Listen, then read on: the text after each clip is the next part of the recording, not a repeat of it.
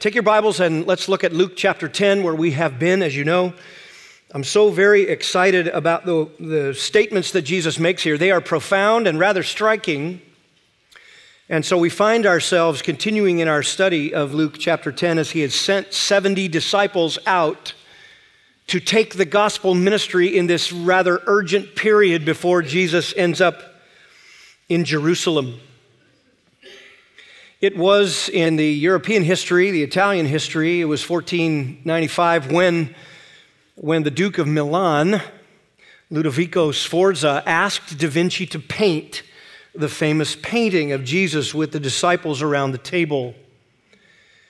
And uh, Da Vinci was 43 years old at the time. He was already a renowned sculptor and painter and a genius artisan. It took him three years to paint this masterpiece, and when he completed it, he asked a friend to come and give his opinion. His friend said, It's wonderful. In fact, as Jesus was there in the middle and the disciples were on the side, and Jesus was holding the cup from which they all drank. He said, In fact, that cup is so real, I cannot keep my eyes off of it. And Da Vinci immediately took a brush and swiped over the cup to block it out. And he said, If it affects you that way, it must not remain. Nothing shall distract attention from the figure of Christ. It is a striking moment in that piece of history and becomes for us a, really a, a great analogy for our own Christianity and our own proclamation and living of the gospel. That statement describes perfectly our privilege We've come to know and love the Lord Jesus Christ. That's our privilege. We point to him, we speak of him, we call attention to him as the only Savior of sinners. When someone comes to our church, our joy and hope is that when they leave, they will say nothing about us per se and everything about the love of Christ that permeates his people. Everything about his word, everything about his glory, everything about his praise and his worthiness. That's, that's our great privilege. 1 Corinthians 1 22 and 23. The Jews asked for signs, Paul said. Greeks search for wisdom, but we preach Christ crucified. Philippians 1:18 in every way Paul said whether in pretense or in greed Christ is preached doesn't matter what somebody's motive is if they are on the same gospel team then Christ is preached I rejoice in that Philippians 1:20 My earnest hope is that Christ shall even now as always be exalted in my body. Whatever Paul was doing, preaching, in trial, threatened with his life, just speaking in the synagogues or discipling people in their homes, leading churches and planting pastors, that Christ would be exalted even now in all of it. Set your mind on things above and not on things of the earth. That was that was the marching order for the Christian. We are literally saying to others by our life and our message, Behold Jesus Christ. Behold. But then, in that great privilege, there's also another ramification. We live and proclaim the truth of Christ. We're also doing something else besides just saying, Behold Jesus Christ. We're doing something that has eternal consequences at every level. When people hear the truth about salvation in Christ, in that moment, two spiritual dynamics are taking place. First, the grace of God is falling upon their ears. I love that. It's a divine appointment. If you're here and you don't know Christ, it's a divine appointment. God brought you here. The grace of God is falling upon your heart, your mind, your ears, your hearing. It's in your midst, it's in front of you, it's all around you in the people of God. It's proclaimed from His Word. And in God's kindness, in this moment, even this morning, God has brought the message of eternal forgiveness in Christ to your doorstep. And so, in that first dynamic, we are messengers of grace. We're instruments in the hand of the Lord for His mercy. But there's also a second dynamic taking place. the accountability of God is also falling on your ears. The accountability of God. To hear the truth is to be accountable for it. To hear the truth over and over and to not respond to it is to have a greater increase of accountability. We're messengers of grace as believers, as these first disciples were sent out by Jesus, but we're also messengers of culpability and accountability. Not accountable to us. We, people aren't accountable to me personally when I give them the gospel. I have no authority over them, nor are they accountable to some human judgment, let alone mine. But God, according to Matthew's gospel in chapter 10, 26 and 27, is going to bring all things to light that have been done in secret or hidden or private or conversations or messages given or even your attendance at a place where people of God worship. All of it will be brought to the bar of justice. And if one person's rejection of Christ becomes somehow settled so that it begins to influence others who hear the truth, that accountability, indeed culpability, is even greater. It's even greater. 1 Thessalonians 2, Paul spoke of some Jewish leaders who were, as he said, hindering us from speaking the truth. That's tragedy the Lord birthed out of his kindness as these messengers of grace went into Thessalonica, a new church, and they were loving the Lord, but then others were coming along on their heels who had rejected the truth for which they were culpable, and they were starting to hinder others in the town from accepting and receiving the truth. That's massive culpability. And so this is our privilege. When we are lights for the gospel, we are lights and messengers of grace, as well as lights and messengers of accountability. We have a message. We hopefully are being transformed by it so that we live it and proclaim it. That message is very simple. Jesus Christ is the only Savior of sinners. And for all who will turn from trusting in themselves and their works and trust only in His sacrificial death and His life giving resurrection, they will be forgiven of all their guilt and they will be indwelt by the Spirit of God and they will spend eternity in holiness and righteousness with Christ. And every time we speak that truth to others, it is a profound moment of both grace and culpability accountability. And whoever's heart softens to that message, whether right then or over time, so that they welcome Christ by faith alone as the Savior and Lord of their life, then the grace of God has delivered them. But as we've noted in our study of the Gospel of Luke over and over again, Luke often records the highlighting of those whose heart does not soften. And they continue to deny their guilt, and they deny that they need a Savior. And they frequently reject the fact that there's a coming a day when they're going to stand before Jesus Christ, as I read to you in John 5. And he will be the one to whom the Father has bestowed judgment. And their accountability before God will have increased. This is why, as you know, in the study of Luke, we've seen it over and over again. Luke chapter 8, verse 8 He who has ears to hear, let him hear. Chapter 8, verse 18 Therefore, take care how you listen. Chapter 9, verse 5 As for those who do not receive you, speaking of the first apostles he sent out, shake the dust from your feet as a testimony against them.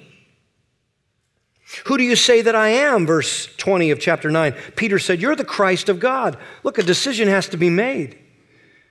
Because chapter 9, verse 26 whoever's ashamed of me and my words, of him will the Son of Man be ashamed when he comes in his glory. Really? I mean, that is a profound moment. Someone who stands before Jesus Christ will hear the books opened, and your testimony to them of the gospel will be brought up and will confront them that they heard it, and yet they were ashamed of the testimony of Christ and of your witness to them. All of it, every detail.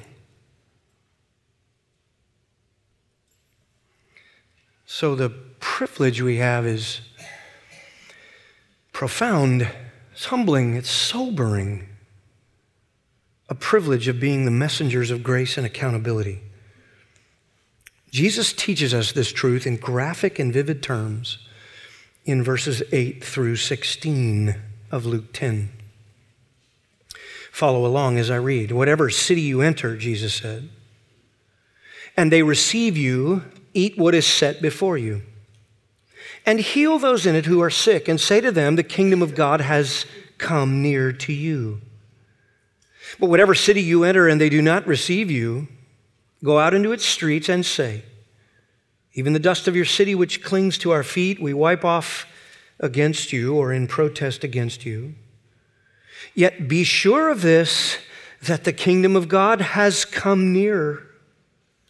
I say to you, it will be more tolerable in that day for Sodom than for that city. Woe to you, Chorazin! Woe to you, Bethsaida!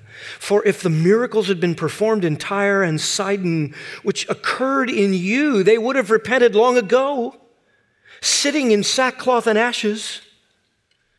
But it'll be more tolerable for Tyre and Sidon in the judgment than for you. And you, Capernaum, will not be exalted to heaven, will you? You'll be brought down to Hades. The one who listens to you listens to me, and the one who rejects you rejects me, and he who rejects me rejects the one who sent me. So there it is. Not only will God forever judge those who reject him, but it'll also bring a more severe judgment to anyone who hinders others from hearing and believing in Jesus Christ. In fact, the more knowledge of the truth a rejecter has been exposed to, and yet continues to reject it and encourage others to do the same, the more culpable they are before God, and the text clearly says, the more severe will be their judgment.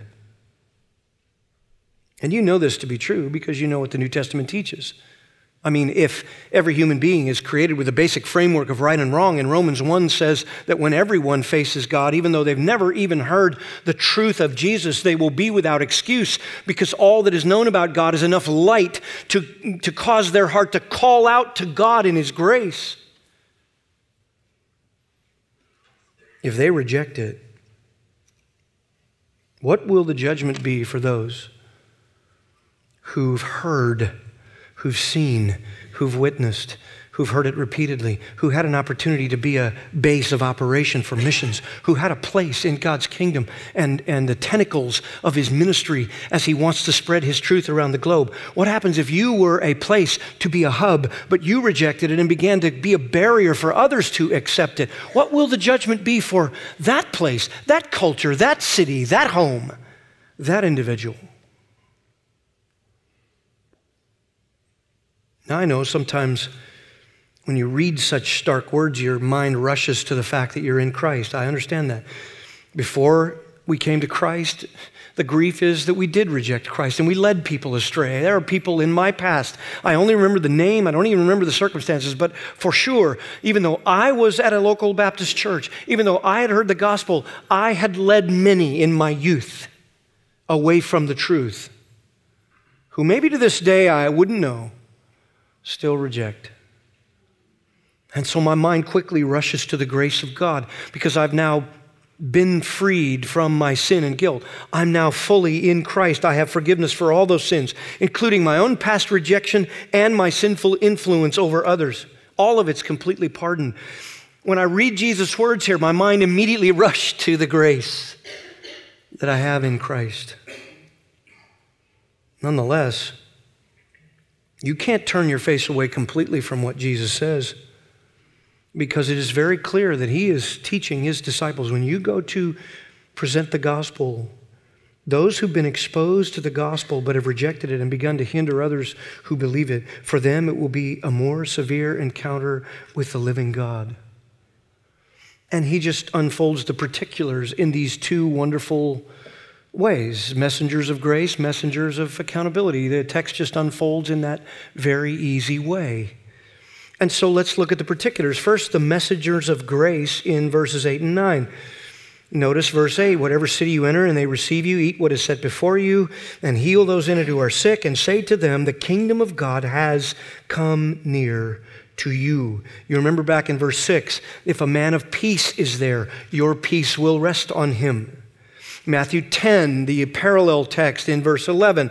And whatever city or village you enter, inquire who is worthy in it and stay at his house until you leave that city. This is the, the 70 going into villages they know Jesus is going to come to. And as we learned from that last study, they're to inquire in the city, whether in an official capacity, formal or informal, the neighborhood they first walk into through the gates, and inquire to see if there are those who welcome the message that Jesus is the Messiah and He's the only Savior of sinners, and they're God-fearers who want the truth. And they're worthy of your mission's base of operation. They're worthy of you to stay there. They're worthy of you to not be uh, partial. Don't go after the house with money. Just eat what they put in front of you. Doesn't matter where it is. If it's a house upon which the peace of Christ rests because they believed the gospel and you come to their house, use it as a base of operations, stay there.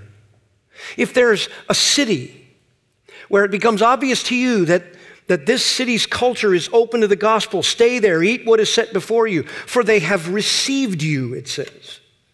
They receive you, they welcome you. They want the message.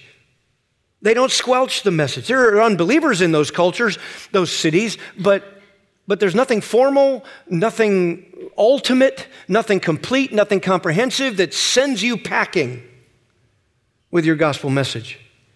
Okay, we can work here. We found some home with some believers. The gospel has not been thrown out. It's not so far gone. They receive the gospel as their greatest need. They welcome the Savior being proclaimed to them by the messengers.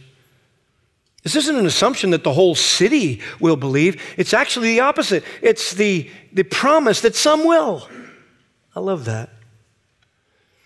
I mean, the 70 could go out into the culture around the Transjordan on the southeast side of Galilee and be pretty discouraged with all those Gentile pagan cities. But Jesus planned to go, and he was going to take this zigzag route down to Jerusalem for his death. And he says, Go to those places I plan to come to.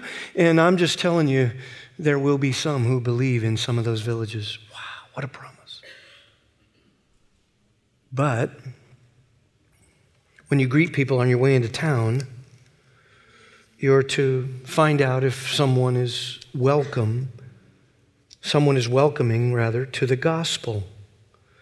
And ask if your message of peace with God through the gospel of Christ is received.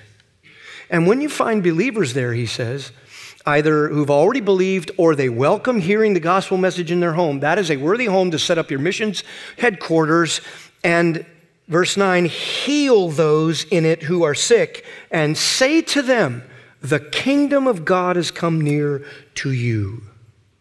If you go back to chapter 9, verse 2, when he sent the apostles out, he sent them out to proclaim the kingdom of God and to perform healing. Why? Because healing power was a demonstration of the power of the kingdom of God that attended the ministry of the king himself. The kingdom itself isn't here, that's future. Later in chapter 17 and chapter 21, Luke will talk about the kingdom. Um, some of your translations say within you. Uh, it's not. It's, it's the kingdom in your midst, the kingdom right in front of you, the kingdom that's reachable by faith.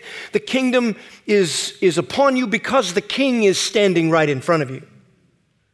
When Jesus was resurrected and ascended, he went back to heaven, and the future kingdom is yet to come. The point Luke makes, I don't believe, is that there is an earthly form of the kingdom right now. Oh, yeah, we're saved. We're kingdom citizens who are redeemed. But what he was saying to these people is Jesus is on the earth, the king is here, he's in the land, and he's about to come into your city, and he might pass right onto your porch. And he's going to speak to you in the square. Are you welcoming the kingdom that has come upon you? Because when you do, power attends this message.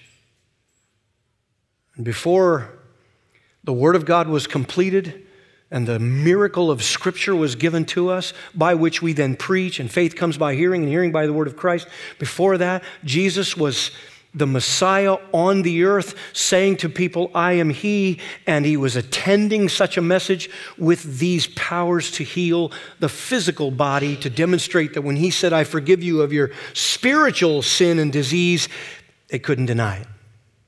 It was true.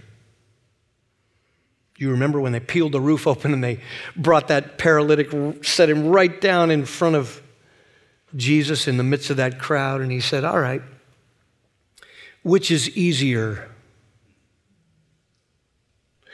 Which is easier to say, your sins are forgiven, or rise up and walk? And they said, Well, obviously, it's easier to say your sins are forgiven. Why? It's unverifiable.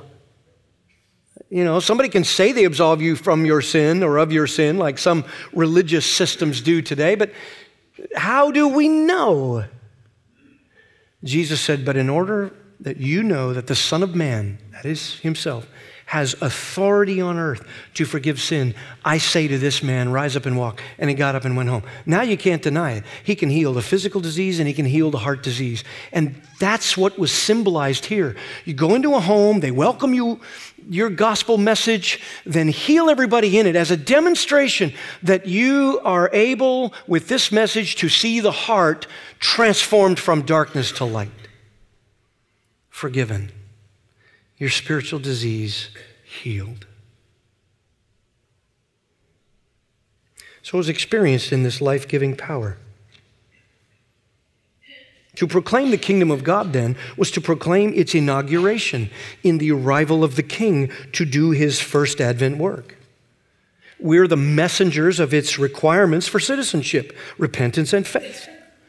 And to proclaim the joyful anticipation of its fullest expression in the return of the king in the future to set up his kingdom where righteousness will reign under his rule. Because of these realities, we also warn sinners of what's to come. That's the problem with gospel ministry today. Believers in their interaction in the spheres of influence and gospel proclamation and living it out in front of people, family members, coworkers, even our life in the community, believers cannot be compelling in persuading men to be reconciled to God if you do not really believe and own the reality that the second coming is going to bring a warning and a judgment. Is it not a profound privilege to tell someone about the gospel? Yes, profound from two angles. One, I just gave them the message of grace by which God promises He will heal hearts. It's not my power, it's His, but yet somehow through my weak and feeble proclamation, He saves them. You've seen it happen right here in our midst. But yet also, it's profoundly humbling to realize that my words will come back to haunt that individual should they reject it. Because to reject my words, the words of the gospel, is to reject the Savior. To reject the Savior is to reject the Father, to reject God. You don't have a relationship with God without Christ. John 5, he who honors the Son honors the Father. He who does not honor the Son does not honor the Father. You cannot have a relationship with your version of God or God the Father or the God that, that you've conjured up in your mind or even the God you think resides in Scripture revealed there. You cannot have a relationship with Him apart from Jesus Christ. And so it's profound when you give someone the gospel and they reject it, even if it's not the final word on them, even if you're going to give it to them over and over again until they die in their sin. Even then, it is profoundly humbling to know that every rejection will come back to haunt them at the second coming of the Lord Jesus Christ. If, listen, beloved, if you don't believe that, your message will not be as compelling your heart will not be as compelled. Jesus, when he was on the earth, he exercised the power of his kingdom power over disease, power over death, power over evil and demons, power over nature, the power to rule the earth its elements, its topography, the power to rule over the forces of darkness, the power to rule over the kingdoms of men, the power to transform a sinful heart. That's what was proclaimed. Repent, for the kingdom of heaven is at hand, Jesus said when he came into Galilee. Mark 1. The time is fulfilled. The kingdom of God is at hand. Repent and believe the gospel. Not that the kingdom is about to be set up in its earthly form but the kingdom is right in your face, as close as you believing in me. I'm the words of the kingdom, I'm the person of the kingdom, I'm the king of the kingdom, I'm the power of the kingdom. I'm, I'm right here in front of you. So, being a messenger of grace means that this, this is based solely on reception and it's experienced in a transformed heart and life. We've talked about that. That's what we look for. But now Jesus turns his attention to this accountability side. We're also messengers of accountability. Verse 10, what a striking contrast. Whatever city you enter, and they do not receive you, Go out into its streets and say, Even the dust of your city, which clings to our feet, will wipe off in protest against you.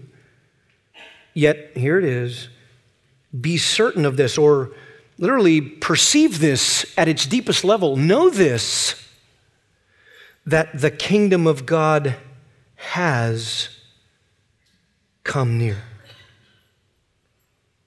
Wow.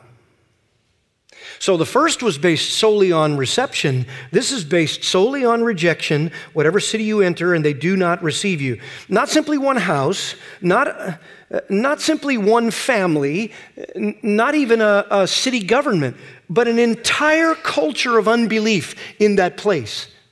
Either it's hostile to the gospel or it's just indifferent. The gospel gets no traction in the very culture that has so enveloped that town, enveloped that village, and the message of Jesus, therefore, is outright rejected and not welcomed at all. It's rejected in the shopping district downtown. It's rejected formally at City Hall. It's rejected in the entertainment center. It's rejected by the teachers in the schools. It's rejected by the neighborhoods and by the practiced religion of the village. Jesus says, Look, if the city's entire culture is one of self made people, self made religion, or hedonism, or materialism, or whatever, they might as well put a sign on the city gate. The good news of Christianity, the message of forgiveness in Jesus Christ is simply not welcome here. And Jesus says to these 70, if that's the case, because I'm on my way to Jerusalem, because the king is on the earth, because I've not yet died, but I will and rise again and will ascend to heaven and send the Spirit for a global work of grace. Then these that I'm going to visit on my way to Jerusalem, I want you to do something. I want you to make the warning so formal they will know that you are my 70. They will know that you're coming to herald me and that I plan to come to that city. And if there's already a place, uh, a culture in that city that will not accept me, I want a formal declaration so that when I bypass it, everyone will know why I bypassed it. Because you already have seen enough truth. You've already been surrounding the whole area of Galilee. I've been nearly a year and a half doing so much revelation, so many miracles, so much power on display, and so much gospel offering of grace, you'll get nothing, and I want it formally known. You say, Can Christ do that? Sure, He can. He can lock entire cultures in darkness. Absolutely. These were 70 disciples who were to be Jesus' formal proclamation to them that Jesus bypassed them. It was a warning, it was a formal outward warning in that day. What's, what's that mean, first of all? Well, the implication is this is a call to give the whole counsel of God, beloved. I mean, we're not going to do some formal protest and wipe dust off our feet because Jesus is in heaven. We have the Spirit of God, and we go. We just go into the darkest places of the world. And yet, at the same time, when you go, you do notice there are entire cultures locked against the gospel from top to bottom.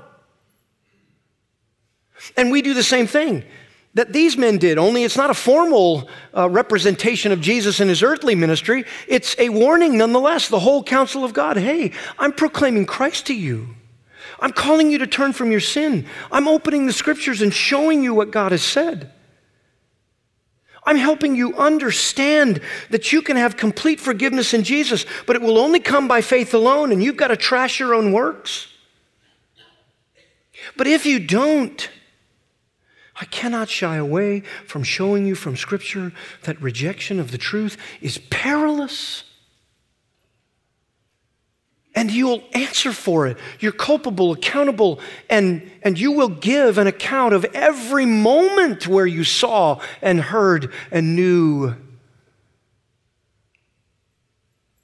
We warned them that the kingdom of God has come near in the sense that the power to transform their heart and life has been fully displayed in the cross of Christ. That's what we do. Faith comes by hearing, and hearing by the word of Christ. What is the word of Christ? Christ's work, his person, his revelation. Man, if they refuse the free gift of salvation by faith alone in Christ alone, they risk the Lord removing his grace from them, and they're going to be held uniquely accountable for having heard and turned away. In fact, look at verse 12. It is experienced not in life giving power, but in soul terrifying wrath. Verse 12 I say to you, it will be more tolerable in that day for Sodom than for that city. It's a proverbial statement, but it just literally jumps out at us. As I said, judgment will be more severe when you've been exposed to more of the truth. And as I said earlier from Romans 1, if you stand before God, you've never heard the gospel, which nobody in the United States till these last two generations could actually say. But even if you stand before God, I've never heard the gospel. Romans 1 says you're without excuse because you look around you and you can see that God is more powerful and you're going to give an account. Just read it, Romans 1 19 to 21. And so, if that's true, then what will the judgment be to those whom the power and message of the kingdom has come near, face to face, right in front of you, with grace upon grace? I mean, look at verse 12 and just look at the name of that city Sodom. I mean, you do a double take when you read this proverbial statement by the Lord. In the ancient world, Sodom stood for all things paganism. It was known to be an entire city culture and the surrounding land to which it spread. It was an entire city culture of anti God sentiment and the pursuit of immoral perversions. And what is striking here is that Jesus compares Sodom's exposure to the truth with that of each of the cities and villages to which the 70 missionaries would go with the message of Jesus. Sodom had no gospel. I mean, perhaps with the small exception of Abraham, his nephew Lot, who lived on the fringes of the city, did commerce with the city so much so that his testimony was dulled. He was even going to give his daughters to some sodomites in a terribly corrupt city. He'd become business savvy, but later we're told in the New Testament that his conscience tore him apart about it every day. And yet, Sodom was without a strong witness of the grace of God. Sodom had no prophet come to, to proclaim against it repeatedly. Sodom had no displays of the awesome power of God as Egypt had been graced with when Moses was being was delivering the Jews. And so if these disciples enter a city of Galilee, where everyone has heard and many have even witnessed. Nearly a year and a half of some of the most up close and personal ministry from Jesus. They've heard the greatest preacher. They've known the awesome displays of power over all of the things we mentioned earlier. And if those cities turn and run from gospel missionaries, if those cities reject them, if those cities tell them, pack up and get out of here, Jesus says they're going to be judged to a greater degree than even the most wicked city of the ancient world. And then Jesus follows it up with illustrations. Notice these woes, which literally is language that indicates the curse of Almighty God. Look at this. Woe to you, Chorazin. Woe to you, Bethsaida.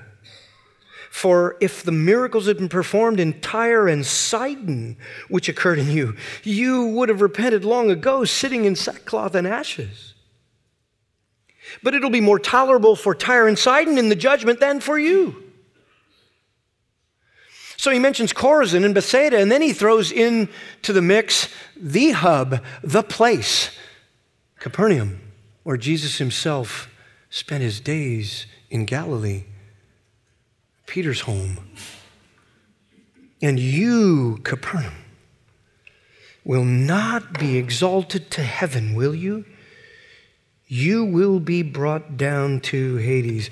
When Hades, uh, though normally referring to the place of the dead, when it's used in contrast to heaven, like Luke uses it here and elsewhere, it, it is a reference to eternal judgment. Chorazin, we're not sure where it was. From tradition, uh, the best they can tell, it might have been two to five miles from Capernaum. Bethsaida, of course, was a little closer, even as a village, to Capernaum. So, two villages, either side, perhaps on one side, one of the either sides of Capernaum, where Jesus resided. Bethsaida was the home of some of the disciples so think about the preaching ministry, the powerful displays, the converted hearts, the healings, the demons being cast out. I mean, from day one, even when Jesus went into the synagogue at Capernaum and the demon rushed in to confront him there, there he heals demoniacs. He has power over the forces of darkness. Capernaum is seeing it. Bethsaida is hearing about it. They're seeing it. Chorazin, wherever it was located, was seeing it. All that northern region of Galilee, it spread from there. It was the hub of truth. It was the place where truth was powerfully exploding, and the message of the disciples was spreading, and there were hillsides with teachings and people all over the place. It was a buzz. And Jesus says, Look, if I'd done all that in Tyre and Sidon, woe. Two wicked cities, Gentile cities no less. So, I mean, this is, this is coming right at the throat of the Jewish leaders who always knew of Isaiah's judgments pronounced against Tyre and Sidon in Isaiah 23 and 28. Those judgments that came against these cities were because they were pagan cities. They were the symbol of sin itself. They were the symbol of God's eternal consequences. And in Israel, they were a warning to the Gentile world about rejecting the God of Israel. But here they were being compared to these cities that were adjacent to Capernaum. and he says, had they had the exposure to truth that you've had, they would have repented. Sackcloth and ashes, just the idea that for days and days and days they would have wept. It would have spread like repentance through their families. They would have gotten the entire nation, the entire tribes, the entire peoples, even those pagan nations. They would have, it would have spread through those places so that gospel ministry and gospel rescue would have lit up the Gentile continent had they known what you know.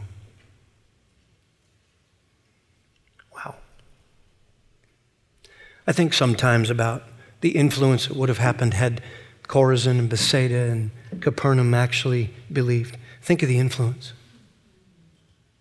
Think of the influence. I mean, for all we know, Capernaum wasn't even hostile. They were rather indifferent. Jesus lived there quite comfortably. He wasn't thrown out of town. The disciples weren't thrown out of town. Peter wasn't uh, brought before the bar of, of the city hall council all the time. At, most, it was indifferent. Maybe Bethsaida and Chorazin were hostile, but Capernaum was whatever. Think of the influence they could have had. So not only did they reject as cities, and Jesus is indicting them here, but the influence they could have had was hindered. They would have hindered others from believing. And Jesus says, Tyre and Sidon in the judgment for all their Phoenician wickedness they're going to fare better than you who had me right there. I think about this nation. Gospel privilege, gospel grace, gospel accountability. I think about Europe and Indo Europe gospel grace, gospel accountability. I think about everywhere we've sent missionaries, everywhere Europe has sent missionaries, everywhere some of these other wonderful places where God has done a work has sent out missionaries. Gospel grace. And gospel accountability. I don't know where we're at in the scheme of God's ultimate plan, but we're certainly beginning from the highest levels to hinder the truth, let alone reject it. And worse, the church, which should be the conscience of the culture, we should be so compelled by what is to come and the, and the haunting judgments that are going to come to those who hear our message. We should be so compelled by that as to live holy lives and great uh, proclamation brought to all of our spheres of influence with holy living and patient gospel message and persuading men to be reconciled. But what has the church consistently found itself doing? Oh, we want to be like the culture. Oh, we want the culture to like us. Oh, we just want to be attractive. Oh, can we just not have so much arguing? Can we just not fight for the truth so much? I'm tired. So, could it be that this serves as a secondary warning to believers that if we become weak in our message of reconciliation or the way that we live out the transforming power of Christ, that we too could be guilty of hindering the truth and from someone from believing it?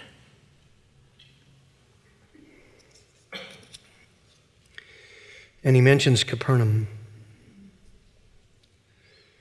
the greatest culpability of all. Well, Jesus makes the bookend to close this little section of illustration and, and uh, parabolic truth. He says, The one who listens to you listens to me. There it is. That, that's all we want. We want to know is this a moment of grace or is this a moment of accountability? If you listen to Grace Emmanuel Bible Church's pulpit, and you're checking to see if these things are so from God's word, and it is the proclamation of the person of Christ and the real gospel of Christ by faith alone, no works, just the righteousness of Christ and the perfect death to satisfy his Father's wrath for sinners who will believe in him so that they're forgiven. If it's that message, then all we want to know is whether or not it's welcomed or rejected. When it's rejected, we don't, we don't get upset. We get burdened. We don't get angry. We get concerned. We don't go silent, we get persuasive, prayerful. When it's welcomed, we know. We know that it must be the Jesus revealed in Scripture that is, is welcomed. And therefore, we know peace has come to this house. And the peace of Christ dwells within them by the Spirit of God. And if they reject our message, they, are not rejecting us personally, they're rejecting Christ. And if they reject Christ, they have no relationship with God.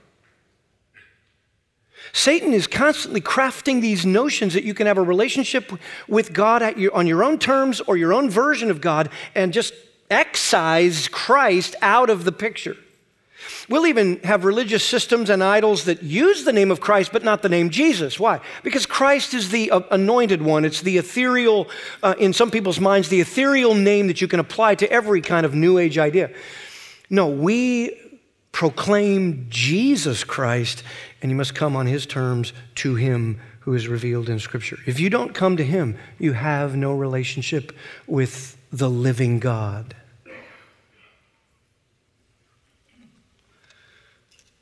Now, you remember I read the Gospel of John. Let me just remind you of what it says. Jesus said to those who were standing around him,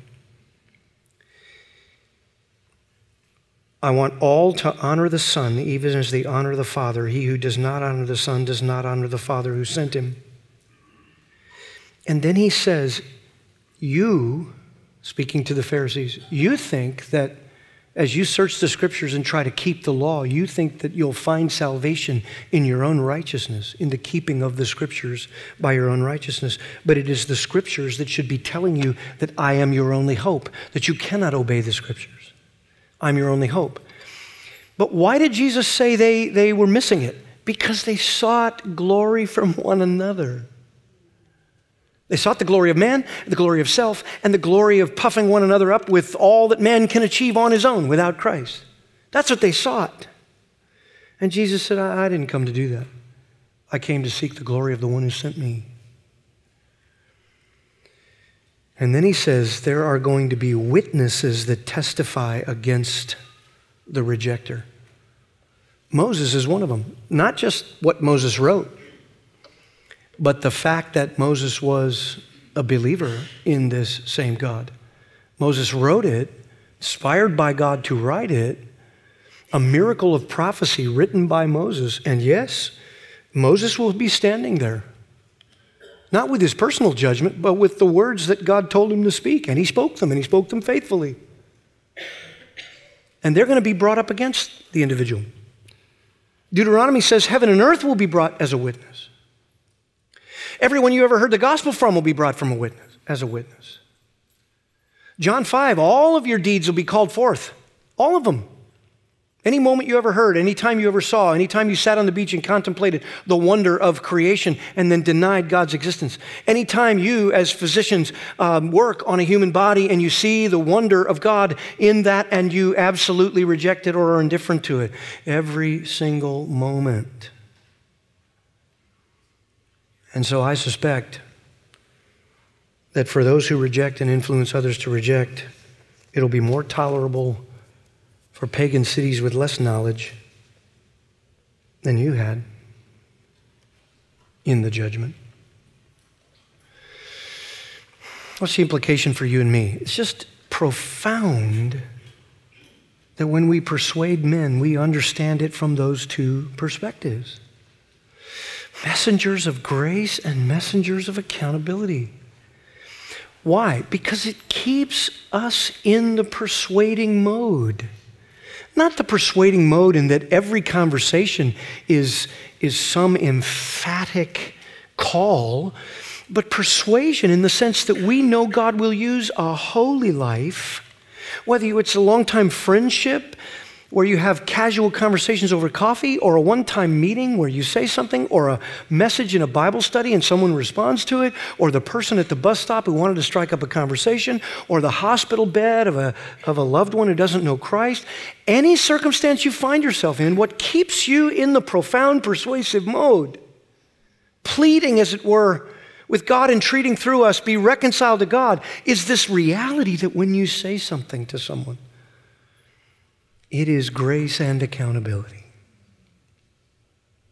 I, I, I, think we, in good theology, get the first part, but we're ones who tend to shy away from the second part. And yet, that's the very thing they're going to hear if they do not answer. So we got to pray, don't we? Pray for wisdom compelling persuasiveness, holy living. Pray for conversation and friendship. Pray for relationships over time. Pray for God to spare people till they hear. Pray for our country. Pray for our community. Pray for the homes you step foot in. Pray for every divine appointment that comes because you're a messenger of grace and a messenger of accountability. Let's pray. Father, thank you for the grace and the accountability of the words of Christ here in this passage.